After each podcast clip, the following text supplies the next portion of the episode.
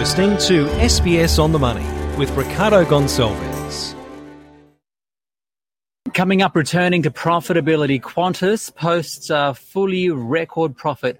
We go through the latest reporting season numbers and the future of AI, the risks and rewards. Your business and finance news wrap for this Thursday, the 24th of August 2023. Later in Market Day, we'll speak with Damien Boey from Barrenjoey on the future of AI. But first to today's lead story, which is that of Qantas, a full year profit of $1.74 billion. That's a major turnaround after three years of losses related to the COVID 19 pandemic. For a detailed look, I spoke with aviation analyst Geoffrey Thomas. Geoff, a lot has been said about Qantas's brand being tarnished because of diminishing customer service along with the experience. Yet the airline posted a full year profit of $1.75 billion. What does that say about the company? That's an interesting question. Uh, Qantas has posted an, uh, an incredible profit, but certainly through the COVID pandemic and coming out of the COVID pandemic, Qantas, like all aviation uh, companies around the world, airlines and manufacturers and suppliers, uh, have had a very rocky road, a very rocky flight path um, as they've tried to put the pieces back together. And certainly, Qantas, like all airlines, has upset passengers, delays in refunds, uh, problems with credits, long wait on phones. But that hasn't stopped people from travelling people absolutely want to travel. And with the shortage of capacity in the market, that's driven fares up. And so, yes, they have uh, reaped uh, a huge a profit. Mind you, that comes after uh, three years of losses, and they've lost a cumulative 7.5 billion. So, yes, it's wonderful to see them return to profit. Um, sure, passengers have been aggrieved. Um, staff have been had a disruptive time, so it's it's been a terribly challenging time. But I, I think that things are getting back to normal now, uh, and over the next twelve months, hopefully, we'll return to pre-COVID um, uh, travel as we knew it. From my understanding, Alan Joyce will need to face uh, a parliamentary committee on the rising cost of living uh, around the economy. Um, we mm-hmm. know that ticket prices have been rising. Um, is it fair to say that one of the main reasons for that is that group capacity, I guess, is still at pre-COVID levels, 77% of pre-COVID levels. Um, international um, um, airfares, uh, Alan Joyce said that even after adjusted for inflation is up 10%. So does Qantas mm. really have the ability to fly more and could that potentially um, see a fall in airfares? Look, uh, a couple of things with, with uh, uh, Alan Joyce appearing before the uh, government. One question that I would ask is why are holidays and ticket prices in the cost of living in the first place? It should be bread, milk, fuel, the basics of life, not the disposable income issues. And I, I'm perplexed by that, why it's there in the first place. But getting back to the issue about the, the cost of flying, certainly it's taken a long time to get aircraft back into service. For instance, the A380, it requires 4,000 man hours to get it out of the desert. Then it has to go into major maintenance because it's been uh, hasn't been flying for over 12 months, and there's only a few places in the world that can do that. So Qantas is still getting A380s back uh, from from um, restoration from the desert and from uh, heavy maintenance, um, and that problem has impacted airlines right across the world. Uh, you can't ground 14,000 planes for nearly two years and then suddenly bring them all back to life. It just doesn't happen. Um, and this is possibly one of the things that's not understood by governments and not understood by the, the travelling public. Uh, it's been a very slow process. It's a painful process. And it's like we're putting back together a 5,000 piece jigsaw puzzle. We're about 3,000 pieces into it, and we've got another 2,000 pieces to go uh, before we have our jigsaw puzzle back together.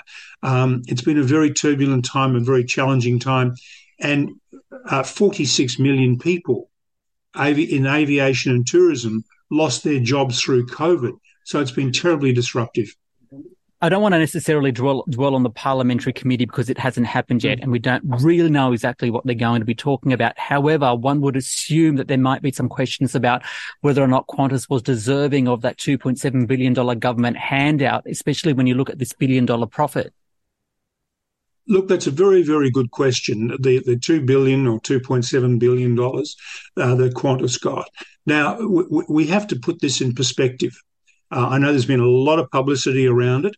Um, but one billion of it, at least, was given to Qantas to keep its network operating through the darkest times of COVID, when virtually no passengers were flying because borders were closed. We needed the we needed the connectivity to continue for cargo for essential folks um, to move around the country. Now, certainly Qantas got that money. Lufthansa was loaned $15 billion. Singapore Airlines, $12 billion. Now, if Qantas was to have kept all its staff on through COVID, it would have required government assistance of a minimum of $12 billion because that's what their salary bill would be normally over two years.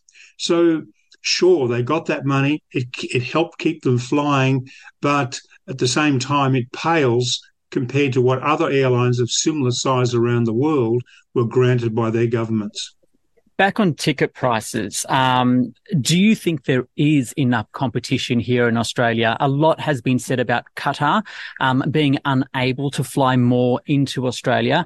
And then there are these claims, mainly from Sydney airports, of uh, gate hoarding by the incumbents, um, uh, stopping other airlines from flying into Australia or using that to, to increase competition. Uh, look, competition's a very uh, really, really in focus at the moment. Domestically, I believe we have got enough airlines in this in, in Australia for the size of our population. Internationally, the issue is quite different, um, and what we're facing here is that many airlines are not coming back to Australia. Uh, it, depends on where you are in Australia. For instance, in Perth, Western Australia, uh, Garuda has said we're not coming back. Thai International said we're not coming back. Balancing that, you've got other airlines like Vietnam and Vietjet who are going to come uh, either back uh, uh, into Australia or you know uh, adding new destinations like, for instance, Perth.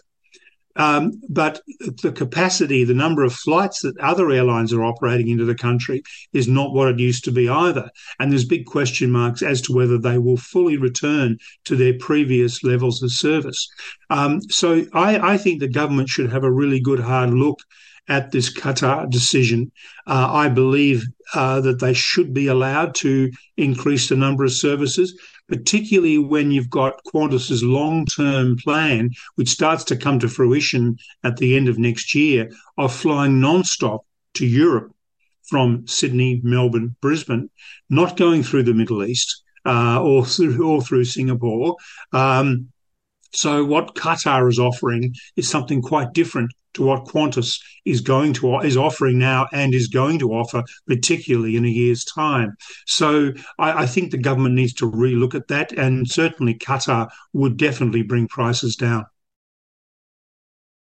That's Geoffrey Thomas there, aviation expert, talking about Qantas's fully profit $1.74 billion. He's more of my interview with him. We spend a, moment talking about what these results potentially mean or say says about the economy, because um, Alan Joyce did say that a high proportion of Qantas frequent flyer members are prioritising travel over over other spending habits. However, at the same time, he says that um, most of his members, most of his frequent flyer members, are medium and high affluent members, or in terms of you know they've got they've got more disposable income. So, is it really a barometer of the general economy and the cost of living um, pressures being faced? Look, it's a very good point. Um, yes, I mean, flying, uh, particularly at the moment, is is something where you do have to have some some uh, additional cash in your back pocket because it is more expensive. Um, and and I would balance that also in the international context of saying w- one of the reasons we need people like Qatar to come in and others to bring more capacity into the market is we need those backpackers back. And a lot of backpackers aren't traveling at the moment from overseas because the fares are too high. And we need them for restaurants, for coffee shops, for fruit picking and other things like that. So that it's a, it's a that's another dynamic to this uh, to the economy. But back to Alan Joyce's point, certainly uh, at the moment, uh, the majority of flyers are people who are reasonably well off. Although, having said that, people's desire to travel is is unprecedented, uh, and it's and in many cases it's it's a matter of connecting with family members.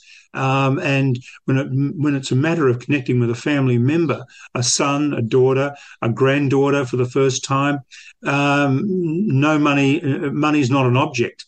Uh, it soon will be as as that pent up demand abates. Um, but uh, it's just it's just terribly challenging as, as far as the fares are concerned. Two final questions. Um, this is hmm. Alan Joyce's last financial result. How would you rate his tenure as CEO?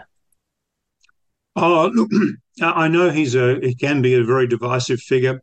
Uh, the union movement don't like him uh, because he had to do some restructuring of Qantas. But the airline industry lauds him as probably one of the best airline CEOs in the world. He has he has done something that no other airline CEO has ever been able to achieve, and that is he launched uh, and was running Jetstar uh, from scratch as a low cost airline within the structure of a legacy carrier. Many airlines have tried it. None have succeeded. He has. And then he took Qantas's share price when he came on board as the CEO in 2008. He um, he took that share price from 99 cents up to six dollars, and before COVID it was seven and a half dollars.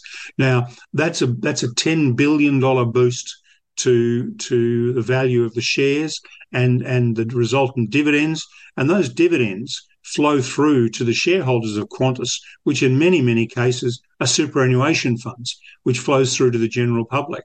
So uh, he's done an amazing job. Um, I know that there are some folks that uh, don't think so, but within the airline industry, he gets top marks.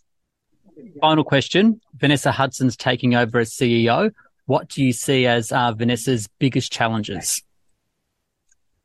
Well, she's got a very hard act to follow, mind you. She's got the credentials, uh, she really does, uh, and she uh, she has been the chief financial officer all the way through COVID.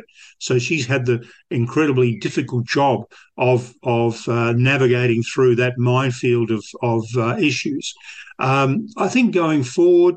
Uh, she'll have a different style to Alan. Um, I think she may be a little bit more inclusive.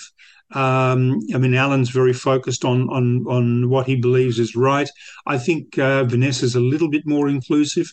She also have to oversee the the biggest refleeting in Qantas's history uh, to replace and grow the airline.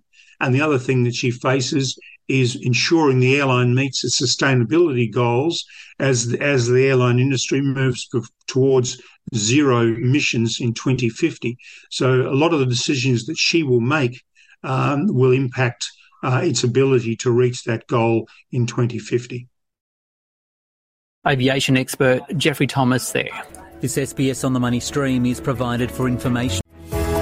Now, Market Day on the SBS On the Money podcast. Still got market day to go. The S&P ASX 200 today stronger by half percent, 7,182. For more, I spoke with Damien Boey. He is from Barrenjoey. Damien, a good day for the markets. What's driving the gains today? Yeah, a couple of things. So uh, we had some very strong overnight leads. Um, that was partly because bonds rallied, as in bond yields went down. Um, so people started to think a lower discount rate would be good for stock valuations. Uh, and the second thing uh, was after market hours in the US, uh, the Nvidia result was just a blinder. Uh, so we've carried through on that. Um, and of course, we've had some earnings results today, um, you know, on balance positive, but uh, it was still mixed. Can we go more into more detail about Nvidia. I mean, the fact that it's um, blown everyone out of the water in terms of its sales forecast results um, overnight as well. It came after the markets closed, so, so we'll have to wait until tomorrow US time to see how investors react. But what do you think that says about the investment potential in AI since Nvidia makes these AI types of chips? Yeah, yeah, no, it's it's it's huge. Now, I'm I'm not a tech expert, uh, but you know, as you said, this is a great result.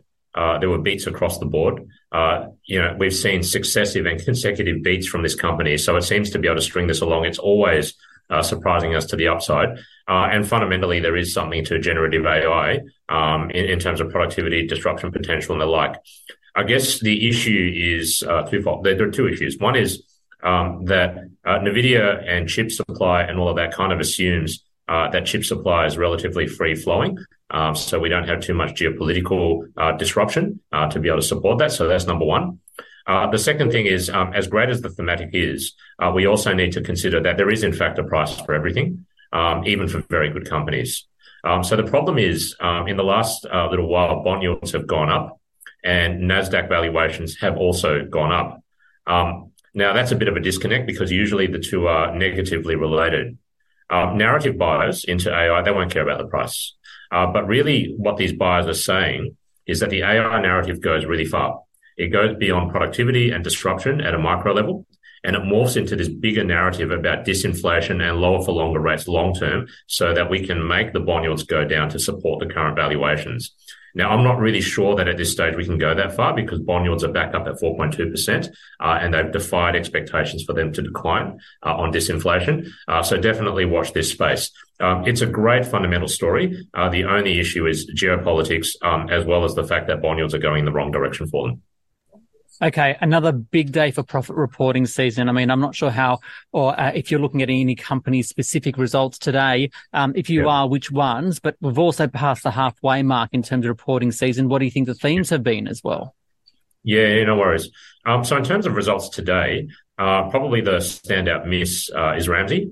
Um, so it missed across the board, um, dividends, earnings, EBIT, everything missed, um, and it offered some pretty mixed guidance for 24. Now, um, that's a company uh, where a lot of people were negative anyway, but um, you know this update has actually uh, not encouraged anyone um, to, to to stop being negative on the stock. Uh, so you know it's it's it, there was a big miss. Um, another one that was interesting was Lovisa. Um, so this is a smaller cap stock. Um, usually we don't pay as much attention to this. Uh, it offered some fairly mixed uh, financial year 23 key performance indicators. so that's okay. Uh, but it also offered a soft trading update. Now, uh, this is really quite interesting because um, we see from the macro data uh, that the consumer is quite weak right now. Uh, the banks are telling us that. Uh, but from the individual company reports, you actually don't get the same picture. Uh, it suggests that, yes, it is soft, but not as bad as what the macro data is suggesting. Uh, so the Lovisa result and the trading update really just throws another spanner into the works of where exactly is the consumer. and that's kind of why we're interested in that. in terms of beats, uh, Medibank, uh, that was a beat across the board, uh, and it offered slightly positive guidance for FY24. So we like the stock. Uh, Tabcorp is another one that we like. It offered an upside earnings surprise, but most importantly, um, in a fairly competitive environment where it's trying to get market share, it actually gave evidence of successful transformation into a di- digital business um, to better, you know, touch base with consumers, better connect with them. So that was a good result, and the stock's up accordingly. And the last one, which I think is kind of interesting, is Stocklands. Um, it actually offered a moderate upside earnings surprise. Uh, but more importantly, it suggested that uh, in terms of its future settlements, uh, a leading indicator as to what's to come for the construction cycle and the development cycle, there's a 7% uplift there. Uh, now, the, the, market hasn't really rewarded Stocklands for that, partly because REITs have actually had a bit of a good run recently. Uh, but it is an interesting uh, little snippet of information uh, for us in terms of gauging the macro outlook. Uh, so they're kind of five results that I'm looking at today. Now, uh, in terms of how I would judge reporting season so far, uh, yes, we're halfway through. If you take a rear view mirror approach, so just looking at the results from FY23 or half yearly updates, um, generally speaking, they're better than expected. Uh, you're finding at least uh, twice as many earnings per share beats as you see misses. Uh, so that's good. However, if you're looking forward uh, at the guidance, it's actually the reverse picture. Uh, there are many more guidance misses uh, than there are actually beats. Uh, so this is a bit of an issue. Uh, partly it is due to companies uh, deciding to be conservative with the guidance. Uh, partly it's because of the uncertainty about the environment. But there are thematics which are weighing. Uh, so one, of course, is the state of the consumer, uh, the state of the economy, volumes. but the other thematics which are popping up have got to do with cost pressures. Um, so you've seen, for example, a company like Coles the other day uh, has come out uh, and it's actually offered a, a, fairly chunky miss because of costs uh, and in particular theft. Um, so basically, because it's been trying to, um, I guess, um, optimize uh, labor uh, in, in an environment where it's hard to get workers uh, and it's expensive to get workers. They've basically gotten everyone to go through scanners, and that's actually afforded people the opportunity to steal. And that's actually been a really chunky share of gross margins, something like 0.8% of their margins, which is nothing to be sneezed at. Um, so it's a very clear example of cost pressures coming in to impact the stock, which we all know and love. Um, some companies are managing the cost pressures well uh, because they're also beneficiaries of easing supply chain pressures globally. Uh, but not everyone is so lucky, and it's clearly a thematic. Uh, one of the things uh, that I've been surprised by is actually even in the in the financial sector, in the banking sector, uh, costs outside of interest costs have been a big issue. Uh, so I think that's going to be an ongoing issue for as long as we've got tight labour markets, tight capacity in our economies. Related to this, a second thematic is uh, the market as a whole has underestimated the impact, the direct impact of higher interest rates on corporate profits. Um, so you've seen this in a number of the uh, property uh, type exposures, uh, but you've also seen it in a fair number of industrials as well uh, that have floating rate debt. And so if you don't think that interest rates are going to be falling in a hurry, well, this is going to be something that will roll forward to the period ahead. Uh, so cost pressures from labour costs um, uh, as well as um, interest costs are their big thematics here. And with all of that in mind, and quite briefly, are there any opportunities for investors? Yeah, yeah, it's a good question. So um, last time we came onto the show, I uh, was basically talking about insurance and energy.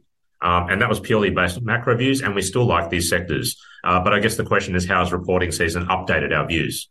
Um, now, we've seen a number of stocks um, that have actually run quite hard into their results, and then subsequently on the results, they've come off. Um, we've seen a lot of these in the so-called growth space in names like ResMed, Seek, Domain, WiseTech, A2 Milk. Um, we've also seen cost pressures hit uh, even the safer end of town, like Coles, as discussed. So it hasn't been a good strategy to buy growth or defensiveness at any price in this. Um, so if we go back to the discussion about Nvidia, there is a price for everything. Uh, bond yields are higher uh, than they were a few months back. So the hurdle for earnings to beat uh, and support stock prices is actually getting higher, um, especially when you've got these cost pressures in an uncertain growth environment. Um, that's the reason why we think uh, value investing still offers some protection. Uh, and insurance and energy are still very deep in the value bucket. Uh, stocks have rallied recently, but I think that there's still more to go. Uh, insurance stocks aren't priced for the higher for longer rates environment, and I don't think rates are falling anytime soon. Now, resources are clearly exposed to China, and China's looking pretty weak at the moment, admittedly. But there are also some plays within the complex on structural inflation, which I think we'll get some thoughts on at Jackson Hole this week. Um, so we like stocks that would benefit uh, from decarbonisation and deglobalisation, especially when you're talking about energy, uh, lithium, and base metals. Now, if you like defensives, obviously the universe that we can invest in that's clean uh, has obviously tightened up. Uh, but some of the names which we think are interesting out there are Telstra, EBOS, uh, Healius, Cochlear, and Metcash. Damien Boey there from Barrenjoey. This SBS On the Money podcast is provided for informational purposes only. Content on this podcast should not be understood as constituting advice or a recommendation. It is not personal advice and does not consider your personal circumstances or objectives. You should contact a licensed professional before making any financial decision.